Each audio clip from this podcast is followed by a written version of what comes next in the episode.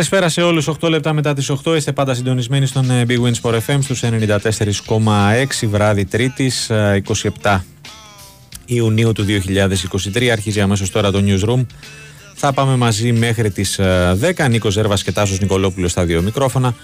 Χάρης Χριστόγλου στην ρύθμιση του ήχου και τις μουσικές επιλογές. Βαλεντίνα Νικολακοπούλου και Μαριάννα Καραδίμα στην οργάνωση της παραγωγής της ε, απόψινής εκπομπής. Κανονική ε, ροή σήμερα καθώς δεν υπάρχει κάποια αγωνιστική δραστηριότητα, κάποιο ε, φιλικό ε, παιχνίδι προετοιμασίας. Θα πάμε με, σε αυτήν την μία ώρα και 50 λεπτά να κουβεντιάσουμε, να συζητήσουμε, να σχολιάσουμε όλα σας συνέβησαν κατά τη διάρκεια της ε, σημερινής ημέρας. Χαίρετε. Τι γίνεται; Καλά, καλά. Εσύ; Καλά κι εγώ. Α, αρκετά πραγματάκια. Ε, δεν πρέπει. Είχε ημέρα. Ναι, πρέπει εντάξει. σιγά σιγά. ε, ναι. ε, είχαμε την παρουσίαση του προπονητή και του τεχνικού διευθυντή του Ολυμαρτίν Στίχα από τον πρόεδρο Βαγγέλη Μαρινάκη. Είχαμε την ε, λίστη για την Ολλανδίση και φέτος στάδιο της ε, προετοιμασίας. Παρουσίαση ε, του προπονητή της ομάδας μπάσκετ της ε, Ένωσης, του κυρίου Τζοάν Πλάθα, ο οποίος ε, είναι από χθες στην ε, Αθήνα. από τα ξημερώματα είχαμε την αρνητική εξέλιξη στην υπόθεση του Πάντερ για τον Παναθό. Ναι, για να δούμε και, ναι, και μιας και. Επί του πιεστηρίου. Μπράβο, επί του πιεστηρίου. Δεν πρόλαβα να ολοκληρώσω τη φράση για Πάντερ και Παναθηναϊκό. Ε, Γιώργος Πετρίδης στην άλλη άκρη της τηλεφωνικής ε, γραμμής για μια εξέλιξη προφανώς της τελευταίας στιγμής. Γιώργο, καλησπέρα. Yes, Γιώργο. Καλησπέρα κύριε, καλησπέρα. Τι κάνεις; Έχουμε και κάτι θετικό έτσι. Λοιπόν, ε, να πούμε ότι ο Παναθηναϊκός ανακοινώνει την απόκτηση του Ματίας Λεσόρ για τα επόμενα δύο χρόνια μια πολύ σημαντική προσθήκη. Ο Γάλλος Σέντερ που κάνει μια τρομερή σεζόν με την ΠΑΝ, mm-hmm. την ε, Ευρωλή, κατέκτησε και την Αδριατική Λίγκα, έτσι θυμίζω. Ήταν μέλος και της εθνικής ομάδας στο παγκόσμιο πρωτάθλημα του 2019 με την Εθνική Γαλλίας, κατέκτησε το χάλκινο μετάλλιο. Έμαθε πολλά φέτος ε, με τον Ομπράντοβιτς. Νούμερο 50 στο draft του 2017. Ανήκει πλέον στο δύναμη του Παναθηναϊκού. Ο Γάλλος Σερ, 28 γεννημένος 95 θα φορά τη φανέλα του Παναγικού για τα επόμενα δύο χρόνια. Οπότε ο Παναγικός κάνει μια πολύ σημαντική κίνηση στη θέση 5 α, και καλύπτει ένα α, πολύ σημαντικό κοινό που υπήρχε εκεί έτσι. Ε, mm-hmm. Και περιμένουμε να δούμε φυσικά τι θα γίνει και με τον Γιώργο Παπαγιάννη. Ωραία. Ε, Γιώργο, ξέρουμε ε, τα χρήματα που δόθηκαν στον ε, Γάλλος Σέντερ; Ε, κοίταξε, επειδή είναι του, του περιοριστηρίου τάσου, ακόμα δεν το έχω ψάξει, αλλά φαντάζομαι ότι θα είναι ένα πολύ καλό συμβόλαιο από 1,5 εκατομμύριο και πάνω, έτσι. Δηλαδή, ο Παναγιώτης τους άλλους μου πει πολλές φορές ότι θα δώσει αρκετά λεφτά το φετινό καλοκαίρι mm. για να ενισχυθεί, να ανεβάσει την ποιότητά του. Και φυσικά σε κάποιες περιπτώσεις να πληρώσει και, είναι αναγκασμένος να πληρώσει και, ανα, και υπεραξίες, έτσι. Ναι, βέβαια. Ε, ένα-ένα πάντως. Ναι, αυτό πήγα να πω. Αυτή τη φορά ναι, πήρε, πήρανε βάση πράσινη από την Μπαρτσελώνα ε, γιατί γράφτηκε ότι ο Γάλλος ε, ενδιέφερε και τους Μπλαουγκράνα, έτσι. Ναι, ναι, ναι. Είχε μπει και η Μπαρτσελώνα στο κόλπο. Όχι μόνο η Μπαρτσελώνα, και άλλες ομάδες ήταν. Ε. Ναι, εντάξει. Το κόλπο για τον mm-hmm. Λεσόρ. Ναι, προφανώς. Ε, Μετά τη χρονιά που έκανε. Τον κρατήσει, ναι, ήταν η Παρτίζαν που τον κρατήσει, αλλά οι Σέρβοι, το είπε και ο πρόεδρος, άλλωστε, ε, είναι λίγο δύσκολα τα οικονομικά τους και δεν πρόκειται να κάνουν υπερβάσεις και να χαλάσουν ναι. τον προπολογισμό τους για να κρατήσουν mm-hmm. τέτοιους παίκτες. Πάντως είναι το, το, δύο σημαντικές απώλειες για, τους, ε, για την Παρτίζαν, έτσι. Ναι, ναι, νομίζω θα έχει κι άλλες. Ε, το λέω για τις προάλλες, mm. ε, νομίζω μαζί το λέγαμε, ότι ο, ο Ομπράντοβιτς έχει κάνει, έκανε πολύ κακό γιατί ε, με τη χρονιά που έκανε φέτος η Παρτίζαν και με τους παίκτες που ανέδειξε και με τους παίκτες έτσι, που ξεπετάχτηκαν, ε, αναγκαστικά ανέβηκαν και, και τιμές τους να το πω έτσι, και τα συμβόλαια τους. Mm-hmm. Οπότε για την Παρτίζαν είναι λίγο δύσκολο να τους κρατήσει όλους αυτούς. Μάλιστα. Αλλά το σημαντικό είναι ότι ο Παναθηναϊκός κάνει μια πολύ ε, σπουδαία προσθήκη, μια πολύ μεγάλη μεταγραφή με τον ε, Ματίας Λεσόρ ε, να μπαίνει πλέον στο δυναμικό του. Ωραία. Ε, μιας και βγήκες για τον ε, ναι. Λεσόρ, πάμε ναι, να πούμε και για τα, τα υπόλοιπα. Ε, ούτως ή άλλως ε, ήσουν ε, μπροστά ε, σε ό,τι έχει να κάνει την ε, αξιολόγηση της ε, σημερινής εκπομπής. Λοιπόν, ε, αυτή είναι η θετική εξέλιξη. Είπα πριν, αρνητική ε, εξέλιξη στην υπόθεση Πάντερ, ο οποίος ε, καταλήγει στην μπαρτσελωνα Και τώρα τι; Και τώρα τι; Τώρα ο θα πάει στο plan, B, το έτσι. Ναι, ναι. Το οποίο είναι... σχέδιο που έχει. Κοίταξε, αυτή τη χρονική στιγμή δεν υπάρχει κάποιο όνομα που να έχει ξεχωρίσει. Σίγουρα ε, ο Παναγικός να, να ξεψαχνίσει πάλι, να αγορά ψαχτεί, να βρει τι διαθέσιμοι παίκτες υπάρχουν. Η αλήθεια είναι ότι ε, παίκτη με το επιθετικό ταλέντο α, και με τη σεζόν που έκανε α, ο Πάντερ στην Ευρωλίγκα στη θέση 2 δεν βρίσκεις εύκολα. Να μην πω ότι δεν βρίσκεις καθόλου αυτή τη στιγμή που μιλάμε, έτσι. Ε, οπότε ίσως προκύψει κάτι από NBA λόγω. Ίσως να περιμένει ο Παναγικός κάτι από NBA Μμμ. α, να προκύψει. Ντόρσεϊ Το δεν θέμα είναι του ψηλά. Ντόρσεϊ- Ορίστε. Το, αυτό ερωτάω. Ο Ντόρσεϊ Ναι, ναι. δεν είναι ε, ψηλά στη λίστα; Ναι, ο Ντόρσεϊ είναι ψηλά στη λίστα, απλά δεν είναι και πολύ εύκολο να γίνει, έτσι. Ε, θυμίζω ότι ακόμα έχει συμβόλαιο με την Ναι, είναι Φενέρ. παίκτης Φενέρ, ναι. Ναι, και έχει πολύ καλό συμβόλαιο με τη Φενέρ, Νίκο, έτσι. Μμμ. Ενάμιση. Ε, ναι. Θα πρέπει ο Παναθηναϊκός εδώ να πληρώσει ένα buyout, η οποία ομάδα τέλος πάντων τον ε, θέλει. Είναι και ο Ολυμπιακός νομίζω στο κόλπο, δεν ξέρω και ο Νίκος τι λέει γι' αυτό. Είναι, ναι, ε, υπό προϋποθέσεις. Ναι, ναι, ναι. Οπότε δεν είναι και πολύ εύκολα τα πράγματα στο θέμα του Ντόρσεϊ. Σίγουρα το ελληνικό διαβατήριο είναι ένα ισχυρό ατού, έτσι. Ε, και νομίζω ειδικά για τον Παναθηναϊκό και τον Ολυμπιακό θα είναι νομίζω τα ΜΑΜ να λύσει μια ακόμα θέση Έλληνα. Ε, αλλά από τη στιγμή που παίξει συμβόλαιο αυτή τη στιγμή που μιλάμε και αν δεν το λύσει ε, άμεσα δεν ξέρω κατά πόσο είναι εύκολο για κάποια ομάδα να πάει να δώσει buyout. Και, και επειδή είναι πολύ λίγοι guard, ε, και να μην κρυβόμαστε τώρα, είναι ξεκάθαρο τι θα γίνει. Πρώτον με τον Σλούκα, Μμμ. δεύτερον με τον Higgins Σωστό. και τρίτον με τον Ντάριο Τόμψον. Αν η Φενέρ καταφέρει και πάρει κάποιους, δύο θα πω εγώ από τους τρεις, γιατί θέλει δύο τουλάχιστον, ε, και ο Καλάθης και ο Ντόρση θα φύγουν. Αλλά αν δεν πάρει κανένα από τους τρεις. Ε, θυμήστε μου, λέω και ο Καλάθης έχει συμβόλαιο. Ναι, ναι, κανονικά. Μάλιστα. Άλλο θέλω να το σπάσω, άλλο βρήκα παίχτες για να τους αντικαταστήσω και άλλο το σπάσα. Είναι, ακόμα έχει επεισόδια αυτό το serial. Πολλά. Και, ναι, και έλεγα και το πρωί στο Βάη ότι υπάρχει περίπτωση με όλα αυτά που γίνονται τώρα στην Παρσελώνα. Βγαίνεις και σε άλλες εκπομπές. Έχει τι να κάνω ρε Στάσο. Αντί στη Είναι γλύκα, με, έλα. υπό την απειλή όπλου να ξέρεις αυτό. Έχεις τη γλύκα. Για τη συγκεκριμένη πιο Για πολύ κάποιο ρωτάω, πλάκα. ναι. Ναι, ναι, ναι. Λοιπόν, ε, μ, πήγα να πω ότι ε, αυτό που έχει προκύψει στην Παρσελώνα το τελευταίο διάστημα και πιθανές αποχωρήσεις από την Παρσελώνα ίσως φέρουν ανακατατάξεις και στα ρόστερ των υπολείπων ομάδων και από εκεί μπορούν να προκύψουν όπως είπε και ο Νίκος δηλαδή για παράδειγμα το Higgins ε, και από εκεί μπορούν να προκύψουν κάποιες περιπτώσεις από τις άλλες ομάδες δηλαδή να πάρει το Higgins στη Φενέρ και να αφήσει έναν άλλον ελεύθερο. Ε, οπότε πρέπει να περιμένουμε λιγάκι ε, σε αυτή την ε, περίπτωση. Ο Παναγικός πάντως κάνει δύο πολύ σημαντικές προσθήκες, ξεκινάει πολύ καλά α, τη, το μεταγραφική του έτσι, περίοδο. Είχε την, ε, Την ανοικοδόμηση. ναι, είχε την απώλεια, μάλλον στην απώλεια, πώς να το πω τώρα, την μη μεταγραφή του, τη μία απόκτηση του, Του Πάντερ. Πάντερ, αλλά νομίζω ότι με Βιλντόσα και Λεσόρ ε, παίρνει δύο παίκτες οι οποίοι πραγματικά Ε, σίγουρα τον ανεβάζουν ανεβάζει επίπεδο, επίπεδο, έτσι. Ναι, ναι, ναι. Ε, λοιπόν, ε, Γιώργο, και για να, για να κλείσουμε, μια ε, ωραία ερώτηση. Ένας φίλος ποδοσφαιρικός, όπως ε, αυτό χαρακτηρίζεται. Θα μπορούσατε να μας πείτε δύο λόγια για το Λεσόρ, για χαρακτηριστικά παιχνιδιού, γιατί σε, σαν ποδοσφαιρικός δεν τον έχω δει. Ναι, Τι θα μιλάμε δώσει τώρα λοιπόν; Για, ναι, για ένα πολύ αθλητικό ψηλό. Ένα παιδί το οποίο είναι, είναι τρομερά αθλητικός και ε, πολύ καλός ε, πάνω από τη Στεφάνη. Πάρα πολύ δυνατός επίσης και εξαιρετικός αμυντικός και πολύ καλός ε, rebounder. Εντάξει, δεν έχει αυτό που λέμε το, το σουτάκι από μέση απόσταση, αλλά νομίζω ότι ε, στο χαμηλό πόστο γενικότερα εκεί κοντά στην ρακέτα είναι, είναι πολύ δυνατός. Είναι ε, ένα πάρα πολύ ισχυρό όπλο του Γάλλου Σαντέρ. Ε, και αυτό που είπατε πριν, θεωρώ ότι με τον Ομπράντοβιτς φέτος πραγματικά έκανε το step up και έχει μάθει ε, και έχει βελτιωθεί πάρα πολύ στις κινήσεις του γιατί αν θυμηθείτε λίγο τα, τα προηγούμενα χρόνια βλέπαμε ότι είναι, έτσι, έχει κάποια στοιχεία αλλά δεν τα, δεν τα ξεδίπλωνε να το πω έτσι.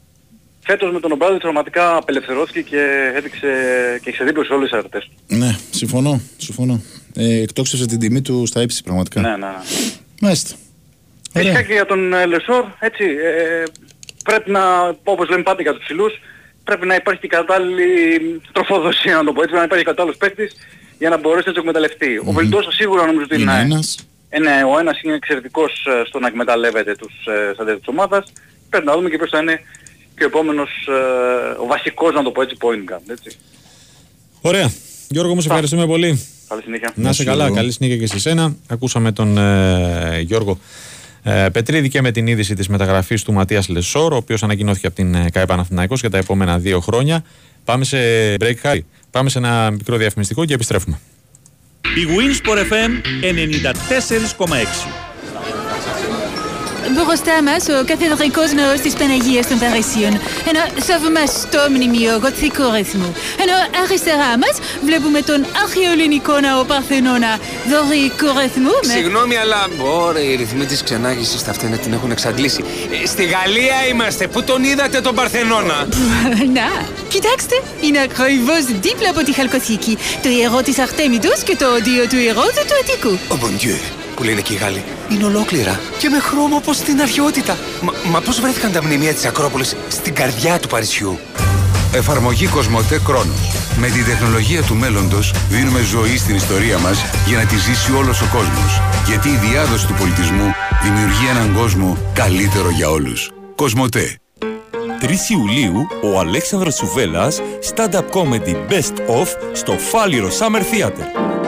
5 Ιουλίου, μην τον ακούτε, άνοιξε νέα παράσταση. 3 Ιουλίου γέμισε. Πες τα καλύτερα. Ε, 5 Ιουλίου, ο Αλέξανδρος Τσουβέλλας στο Φάλιρο Summer Theater. Εισιτήρια μεσοβίβα.gr Α, μπράβο, 5 Ιουλίου, Τετάρτη, 9 η ώρα εκεί. Έλα 8, εσύ να πάρεις και καλαμπόκι. Η Winsport FM 94,6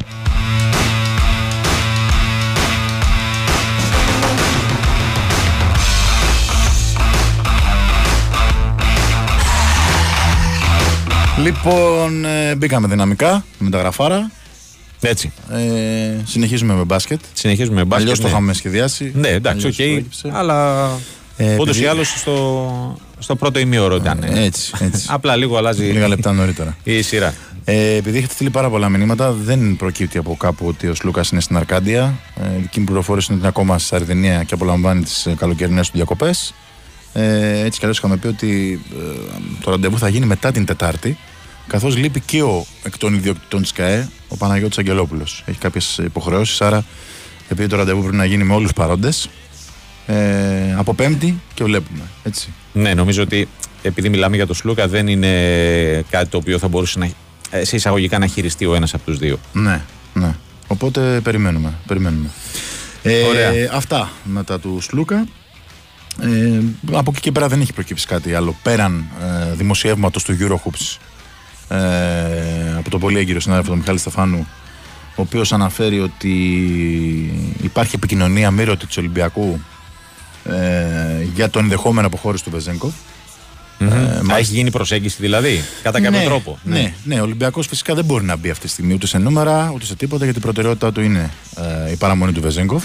Είναι ξεκάθαρο ότι αν αύριο το πρωί πει ο Σάσα ότι μένω, δεν θα ασχοληθεί με κανένα παίχτη. Έτσι. Καλά, προφανώς. Είναι δεδομένο. Αλλά επειδή έχει γίνει προεργασία, όπως είπα και χθες, για όλες τις θέσεις και για όλα τα ενδεχόμενα, ε, στην περίπτωση του τραβώσει και του Βεζέγκοφ και του Σλούκα ή του Παπα-Νικολάου τέλος πάντων, που έχει τις πολύ λίγες πιθανότητες βέβαια να, να μην πάει καλά, ε, εννοείται ότι είναι ένας παίχτης ο οποίος διαφέρει τον ε, Ολυμπιακό.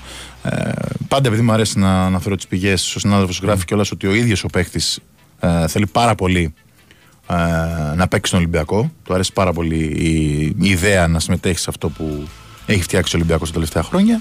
Αλλά καταλαβαίνεις, Τάσο, ότι αν δεν τελειώσει Ε, ναι. ε, μ, το. Αν ξεκαθαρίσει η υπόθεση Ακριβώς, Βεζέγκοφ. δεν μπορεί να γίνει το, το παραμικρο Που θεωρώ μάλιστα ότι ε, είναι και μια δύσκολη υπόθεση έτσι κι αλλιώς. Το Μύρωτη, ένα παιδί το οποίο απαιτεί από την ε, Μπαρσελόνα 11 εκατομμύρια καθαρά στην τσέπη Για να φυγεί. για να φύγει και τα δύο χρόνια του συμβολέου του. Δηλαδή θεωρώ Ωραία. ότι μπορεί να τραβήξει και πολύ καιρό αυτό. Ναι, Έτσι. και ε, στέλνει ένας φίλος. Λέει ότι αυτό ότι δεν φεύγει από την Παρσελόνα αν δεν πληρωθεί, μήπως χαλάσει του πάντερ για αυτό το λόγο; Όχι, όχι.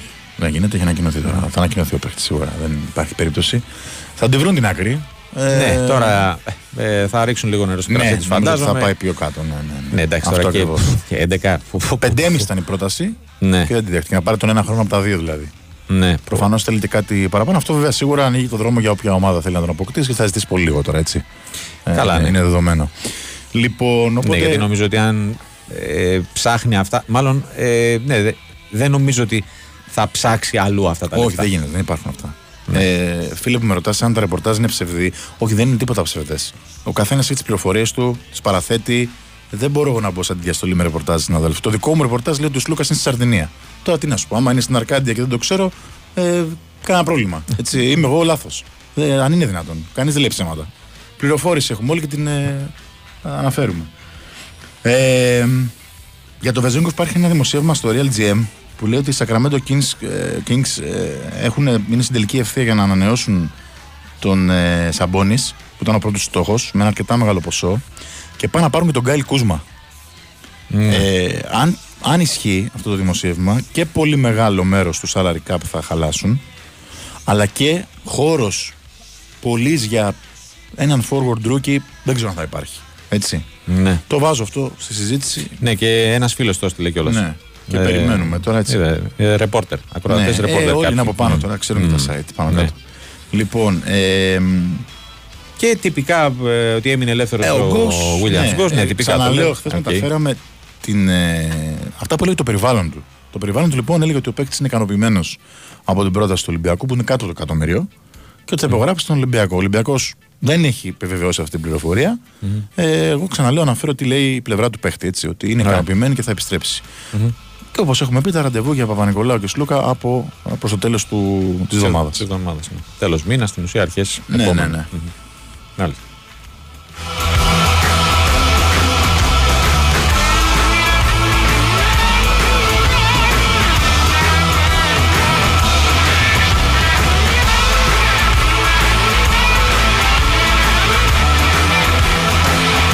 Λοιπόν, το άλλο μεγάλο θέμα της ημέρας είναι φυσικά η παρουσίαση του νέου τεχνικού διευθυντή του Ολυμπιακού, του κ. Αντώνιο Κορδόν και του κ. Μαρτίνεθ, του προπονητή της ε, ομάδας. Ο Μπάμπη Χριστόγλου ήταν ε, στην ε, παρουσίαση και νομίζω ότι ε, με την εμπειρία του ε, θα μας δώσει έτσι, τα φώτα του για το πώς είδε την παρουσίαση, πώς είδε τη γλώσσα του σώματος, πόσου είδε, ρε παιδί μου, τους ανθρώπους έχουν πιθανότητες επιτυχίας. Χαίρετε. Αγέλαστους, αγέλαστους. ναι, Ανέκφραστη, αγέλαστη.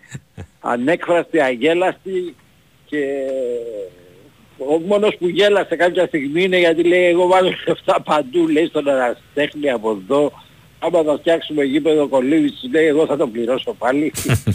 Ήταν ο Μαρινάκης, αλλά γελαστός τα έλεγε, εντάξει, μια χαρά.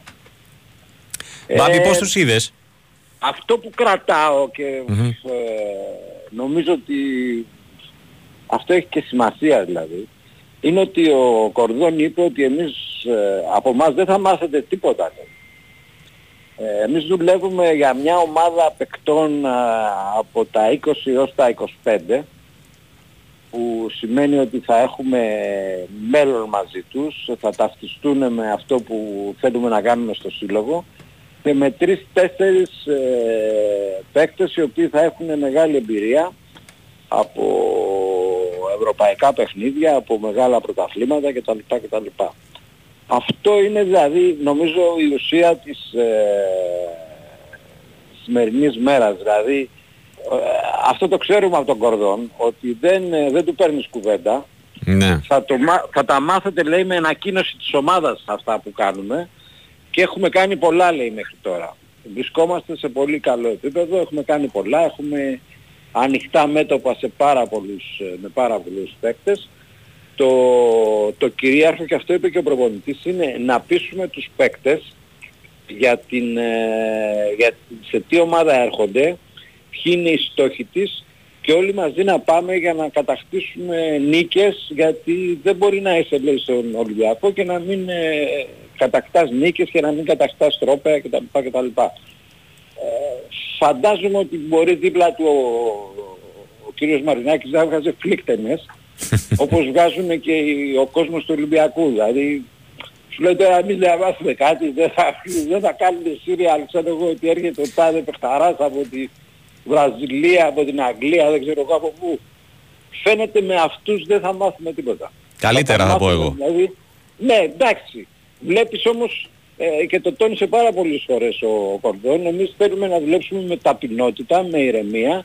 Αυτό ξέρουμε να κάνουμε. Αυτό δουλεύουμε 24 ώρες την, την ημέρα και κάπως έτσι θα κυλήσουν τα πράγματα. Δεν Βέβαια, το ανησυχούμε. σημαντικό είπε, διαβάζω εδώ κάποιες, ατα- μια ατάκα, ας πούμε, το σημαντικό είναι να έχουμε επιτυχίες στις επιλογές μας. Ε, ναι, σωστά. Ναι. Εκεί, εκεί στάθηκε αρκετά γιατί δεν είναι... Ε, είναι αυτό που σου έλεγα προηγουμένως, ότι θέλουμε να τους πείσουμε για αυτό που θέλουμε να κάνουμε και να έρθουμε με αυτό το μυαλό εδώ. Δηλαδή να μην ε, πούνε πάμε στην Ελλάδα για να κάνουμε ξέρω εγώ κάτι άλλο, Ναι. αλλά να έρθουμε εδώ για να κάνουμε... Να τους πείσουν για το project. Να, μπράβο, να τους πείσουμε για την ε, ιστορία που θέλει να κάνει ο Ολυμπιακός από το φετινό πρωτάθλημα. Μμμ. Μάλιστα. Νομίζω ότι αυτό είναι το, ε, το ζουμί από τη σημερινή, εντάξει, υπόθηκαν πολλά για το γήπεδο, για, θα φτιαχτεί το γήπεδο για τις 16 του... Να, ναι, για το Super Cup, για το ευρωπαϊκό, ναι. Το Super Cup που γίνονται αλλαγές στο Καραϊσκάκι και μετά το Super Cup θα, θα γίνουν και άλλες αλλαγές, ότι ε, η πολιτεία αν, δεν, αν μας δώσει το οικόπεδο εμείς δεν θέλουμε λεφτά να το φτιάξουμε μόνοι μας για το γήπεδο του, του Πόλο και τα λοιπά. Αρκετά έκανε ένα άνοιγμα ε, ειδικά στο, για τον εραστέχνη και λέει ρε παιδιά υπάρχουν τόσοι λεφτάδες Ναι. ας έρθουν και, και αυτοί να βάλουν κάτι για τα τμήματα εδώ. Έχουμε ένα καλό τμήματα που πηγαίνουμε καλά. Έχουμε αλλάξει και την ιστορία του Ολυμπιακού κυρίως μέσω του ερασιτέχνη. Αν έρθει και κανένας άλλος, Ναι. Σωστά. κάπως έτσι, Σωστά. κάπως έτσι το έβαλε. Ε, Μαρτίνεθ τον είδα ορεξάτο, προς, πολύ προσγειωμένο. Προσγειωμένος, προσγειωμένος είναι και νομίζω ότι αυτό που φαίνεται Very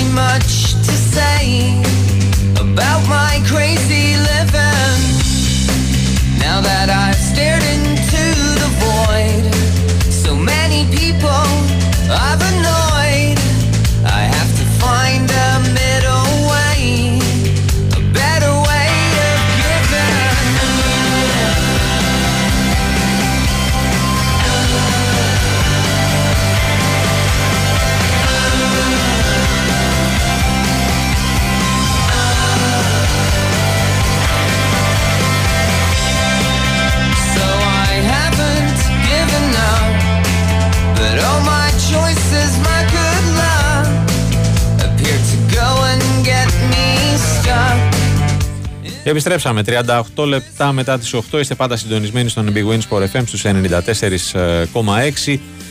Newsroom, δεύτερο ημίωρο. Έχουμε σε εξέλιξη, ε, οδεύουμε προς το φινάλε του σταδίου ε, παιχνίδια για, τα, για το Ευρωπαϊκό Πρωτάθλημα Under 21. Ολλανδία, Γεωργία και Πορτογαλία, Βέλγιο και τα δύο είναι στο 1-1.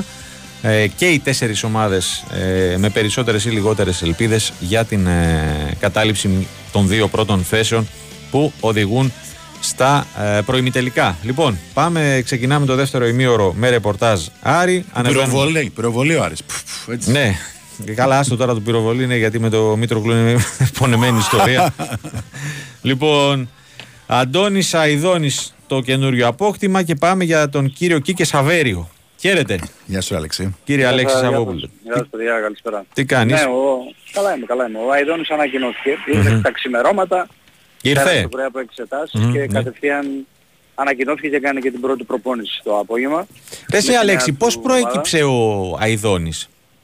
Αυτός και προκύψει από κάνα μήνα. Τότε έψαχνε άλλες επιλογές ο Άρης. Δεν την είχε κοιτάξει με ζέση την ε, περίπτωσή του. Είναι, Ε, όταν είναι κάει- επιλογή παλίκουτσα. Ναι, ναι, Ναι. Όταν είχαν καεί κάποιες περιπτώσεις προφανώς κάηκαν και ξαναήρθε στο, στο προσκήνιο η συγκεκριμένη Ναι. και αποκτήθηκε ο 22χρονος ε, κεντρικός αμυντικός για ένα συν ένα χρόνο. Ε, αυτή είναι η συνεργασία των δύο πλευρών. Ένα παιδί το οποίο εντάξει, θα το δούμε. Δεν έρχεται για πρώτη επιλογή, προφανώς. Εντάξει, έρχεται για από πίσω. Εντάξει, ο Ρεξάτος, επαγγελματίας, ένα καλός, καλός χαρακτήρας όπως λένε όλοι. Εντάξει, δεν είναι τόσο μπαλάτος. Άρα με την μπάλα στα πόδια δεν είναι ε, κάτι το ξεχωριστό. Ένα δυναμικό παιδί. Θυμίζω τον Κυριάκο Παπαδόπουλο. Θα σας δώσω λίγο να Α, καταλάβετε. ναι, ωραία. Ε, αυτό το, αυτό το Μμμ. στυλ περισσότερο είναι. Να τον δούμε. Θα κάνει την προσπάθειά του. Είναι ένα παιδί το οποίο έρχεται με πολύ όρεξη ε, και για να, προσθέσει, να προσθεθεί και αυτός στους κεντρικούς αμυντικούς. Χαμός γίνεται γενικότερα, καλά τα είπατε. Και και Σαβέριο επίσης ε, έρχεται. Ο 24χρονος με καταγωγή από το Εκουαδόρ, γεννημένος στην Ιταλία και μεγαλωμένος στην Ισπανία. Φοβερή περίπτωση, τριπλή υπηκότητα για τον ε, Σαβέριο, ο οποίος είχε ένα, ένα πολύ σοβαρό τραυματισμό πέρσι. Μμμ, Από το ναι. Μάιο μέχρι το Δεκέμβριο είχε ρίξει αχίλιο τένοντα, έκανε χειρουργείο. Μμμ. Αυτό είναι ένα ερωτηματικό, αλλά είναι ένας παίκτης ο οποίος κάποτε στη Λαμασία, γιατί πέρασε και τη Ναι, Λαμασία. από την Μπαρτσελώνα, ναι. Από την Παρσελώνα ήταν ένα- και αυτός ένα, ένα project, μια περίπτωση η οποία ε, ήταν μια, είχε μια προοπτική. Εντάξει, δεν εξελίχθηκε προφανώς όπως την, ε, όπως την περίμεναν οι άνθρωποι γενικότερα εκεί την Παρσελώνα. Έκανε τα αγροτικό τους σε Ανδόρα, σε Πομφεραντίνα και Ντέπορ ε, το τελευταίο εξάμεινο.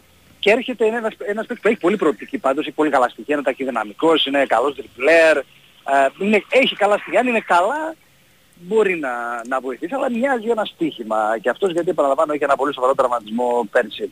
Ο άλλος ο Μενέντες, ο Αργεντινός, ο 29χρονος, αυτός αφού είναι πιο έμπειρος, έχει παραστάσεις, έχει παίξει σε καλές ομάδες στην Αργεντινή. Δεν ξέρω αν έχει πιάσει το ταβάνι του ε, στην Αργεντινή.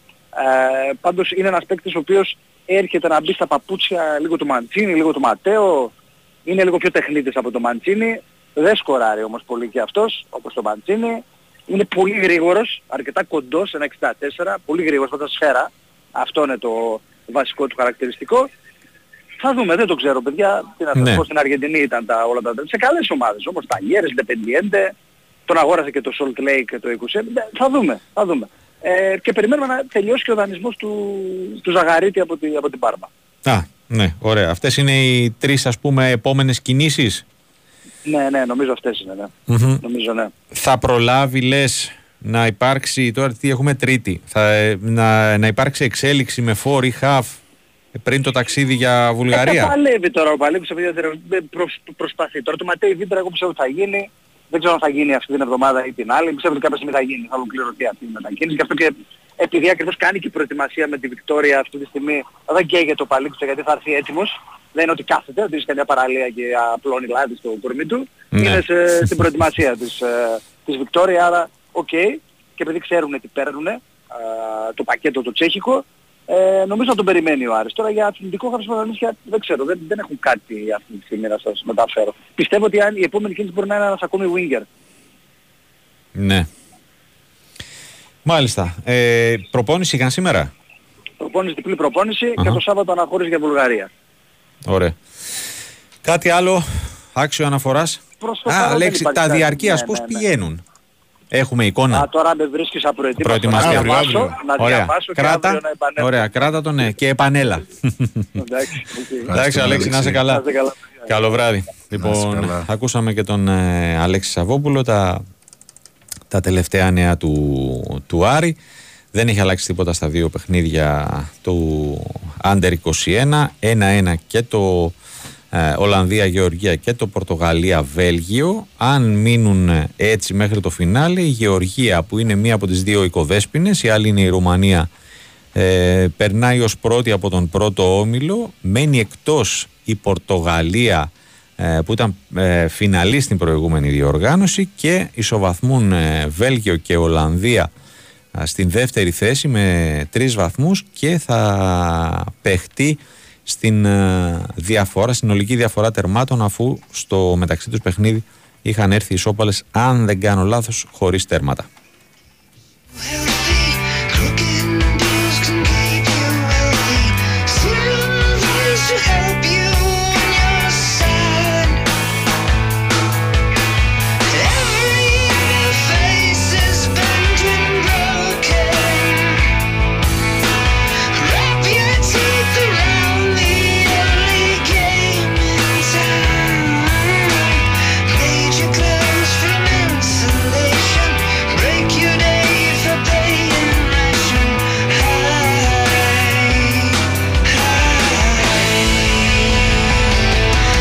Ε, είχαμε και την ανακοίνωση του ΕΣΑΚΕ Ναι. για, το, για τους ξένους, ε.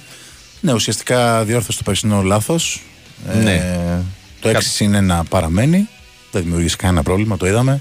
6 mm. Έλληνες, 6 ξένοι. Ένα αλλάξει ανάλογα με τις συνθηκε των παιχνιδιών ή κάποιους τραυματισμούς και θα ισχύει και στα playoff. Δηλαδή αυτό που και ο Ολυμπιακός και ο Παναθηναϊκός Που α, έπαθαν σε ναι, εισαγωγικά. αναγκάστηκαν να, ο ένας να βγάλει έξω τον Κάναν και ο Παναθηναϊκός να βγάλει έξω τον Τόμας Ναι. και τον Walters. Δεν θα ισχύει του χρόνου. Όποιοι έξι είναι πιο έτοιμοι και διαθέσιμοι Διαθέσιμη, μπράβο. Ναι. θα παίζουν. Αυτή Θα είναι η μπορούν να- αλλαγή. Μμμ. Ε, Μια και μου έκανες αυτή την πάση να πω ότι η Ευρωλίγκα στο επόμενο. Α, μπράβο, ναι, στην για πες και αυτό, επόμενη γι' αυτός γενική σημαντικό. συνέλευση. Ναι, θα ψηφίσει και θα αποφασίσει για το αν θα θεσπιστούν play-in όπως το NBA. Είμαστε Δηλαδή, προς το να ψηφίσει; Έτσι λένε οι από Αυτό πληροφορίες. που καταλαβαίνω. Έτσι λένε οι πληροφορίες. Το γράφει και ένας Γερμανός έγκυρος δημοσιογράφος ότι προς τα εκεί πάει το πράγμα. Ε, θα προκρίνονται οι 6 πρώτοι απευθείας στην Οκτάδα και από 7 μέχρι 10 θα δίνουν αγώνες μεταξύ τους. Ουσιαστικά θα δίνεται μια ευκαιρία στον 1ο και στον 10ο Ναι. να διεκδικεί την είσοδο στα playoff. Έτσι. Ωραίο είναι για μένα. Ειδικά από όντως. τις- από τη στιγμή που οι ομάδε είναι 20. Ναι. Ε, Ε, δίνεις ένα ε, παραπάνω κίνητρο. ναι, ναι, είναι. Όχι 20, κάτσε 18 δεν είναι. Κόλλησα Ναι, τώρα. 18. δε- 18. Ναι. Ναι. Ε, δίνεις ένα παραπάνω Ναι, βέβαια, κίνητρο. ναι, ναι. Είναι... Και υπάρχει πρόθεση να γίνουν 20. Εντάξει, δεν μπορεί να περνάνε μόνο οι 8, εννοείται. Ναι. Αυτά. Ωραία. Ε, συνεχίζουμε ποδοσφαιρικά. Ανεβαίνουμε Αυστρία. Να συναντήσουμε τον ε, Τάσο Νικολογιάννη, ο οποίος ε, παρακολουθεί την ε, προετοιμασία του Παναθηναϊκού. Χαίρετε. Γεια σας. Γεια σου, Τι φίλε. κάνετε; Πώς είσαι, πώς είναι Καλά. εκεί; Τι Μια καιρό χαρά. έχετε; Καλά, Νίκο. Ε, Εντάξει, σήμερα είχε μια συννεφιά, ήταν λίγο καλύτερα τα πράγματα, δεν είχε τον ίδιο που είχε τις προηγούμενες μέρες. Με δροσιά μπορούμε να πούμε ότι έχει. Είναι καλές οι καιρικές συνθήκες δηλαδή. Ειδικά το απόγευμα σήμερα ήταν ιδανικές καιρικές συνθήκες διότι είχε συννεφιά, είχε μια δροσιά. Έκανε προπόνηση για αρκετή ώρα ο, ο Γιωβάνος στους παίκτες. Πολύ ασκήσει πολύ για κατοχή και πίεση παράλληλα και pressing Μμμ. ε, δυνατή προπόνηση και φυσικά στο τέλος για όσους δεν αγωνίστηκαν πολύ στο χθεσινό φιλικό ε, έγιναν τελειώματα πάσεων αλλά είχε πολύ ένταση προπόνηση και ε, έτσι ώστε οι παίκτες να συνηθίσουν να ε, αλλάζουν μπάλα σωστά υπό την πίεση των αντιπάλων και χωρίστηκαν και σε τρεις ομάδες ε, έπαιξαν και σε τέσσερις αιστείες ε, κάποια στιγμή με σκόρα, ε, ε, ε, έπαιξαν με στόχο να οι δύο ομάδες, μία εναντίον της άλλης, ε, με στόχο να, να μπουν αρκετά γκολ, μπήκαν. Ε, εντάξει, η προετοιμασία πάει καλά και πάμε για το επόμενο φιλικό που θα γίνει την Παρασκευή. Μμμ. Σημερινή Ρογκάσκα. προπόνηση- Ναι, με τη Ρογκάσκα. Σημερινή προπόνηση δεν πήρε με ο Σαϊτόρ. Ο οποίος στο εσωνό μάτς ε, δέχτηκε ένα πάτημα από αντίπαλα, δεν είναι τίποτα. Προληπτικά δεν έκανε. Έτρεξε μόνος του δηλαδή. Όλοι οι άλλοι στο παρόν και ο Τρουγί, ο οποίος μπήκε κανονικά στο, στην προπόνηση, επειδή στις προηγούμενες μέρες δεν συμμετείχε, επειδή είχε κάποιες ενοχλήσεις. Να πούμε ότι επέστρεψε ο Μπρινιόλη, ο οποίος παντρεύτηκε και μάλιστα Κρεμάστηκε. όπως, όπως συμβαίνει πάντα α, σε τέτοιες περιπτώσεις, το έχει καθιερώσει ο Γιωβάνοβιτς, ε, πέρασε ανάμεσα τους ε, παίκτες οι οποίοι... Φατουρό. παίξαν Το λεγόμενο φατουρό, ναι, ναι, ναι. Κουφέτα τους πηγέ, Ε, ξέρεις; Ο, Κουφέτα τους πηγέ. κουφέτα δεν, δεν νομίζω. Α, εντάξει. Απαγορεύεται. ε. Δεν, δεν νομίζω. Υπάρχει, Όχι, ναι. δεν απαγορεύεται, αλλά δεν νομίζω, δεν είδα κάτι τέτοιο, δεν ξέρω. Εντάξει, πλάκα. Ε, από εκεί πέρα οι διεθνείς όλοι έρχονται σήμερα. Εκτός από τον Τζούρισιτς, ο οποίος θα έρθει την Πέμπτη. Ο λόγος είναι ότι ο Τζούρισιτς σταμάτησε το πρωτάθλημα της, ε, να πέσει στο πρωτάθλημα πιο αργά από όλους τους άλλους, 4 Ιουνίου και έχει πάρει δύο μέρες παραπάνω. Οι άλλοι όλοι είναι εδώ και θα κάνουν αύριο προπόνηση με την ομάδα κανονικά. Άρα θα μπορεί να τους υπολογίσει φαντάζομαι για την Παρασκευή για το φιλικό. Το λέω αυτό διότι οι διεθνείς ουσιαστικά έχουν μια εβδομάδα άδεια πήραν, κουτσορεμένοι Ναι. ήταν σε full αγωνιστική κατάσταση και έχω την αίσθηση ότι επειδή είναι και πιο μπροστά από τους άλλους μπορεί και σε κάποια προγράμματα ειδικά φυσικής κατάστασης να μην τα ακολουθήσουν γιατί Ναι. Θα χρειάζεται κάνουν συντήρηση τώρα. πιο πολύ. Ναι. ναι, χρειάζεται συντήρηση τώρα να μην ε, γίνει καμία ζημιά και φυσικά να παίρνουν μέρος στις, και στις τακτικές που θα κάνει πιο πολύ από εδώ και πέρα όταν θα έχει και όλους τους παίκτες του Γεβάνα. Τάσο, όταν λέμε διεθνείς, είναι οι Σλοβαίνοι και ο νεοαποκτηθής Μλαντένοβιτς. Και ο Τζούρισιτς που θα έρθει Ναι, ο την Πέμπτη, Τσούρισιτ, ναι, είπε ε, και ο μετά. Κλε- Και ο Κλέιν Χέσλερ. Α, ναι, ωραία. Οκ. Και ο Κλέιν Χέσλερ. Μμμ. Ωραία. Ε, αυτά. Λοιπόν, τι, ε, οκ, είπαμε κάποια πράγματα ε, χθες μετά το, τη λήξη του φιλικού. Τι είναι αυτό Ναι. που μπορούμε να κρατήσουμε ένα-δυο tips ας πούμε.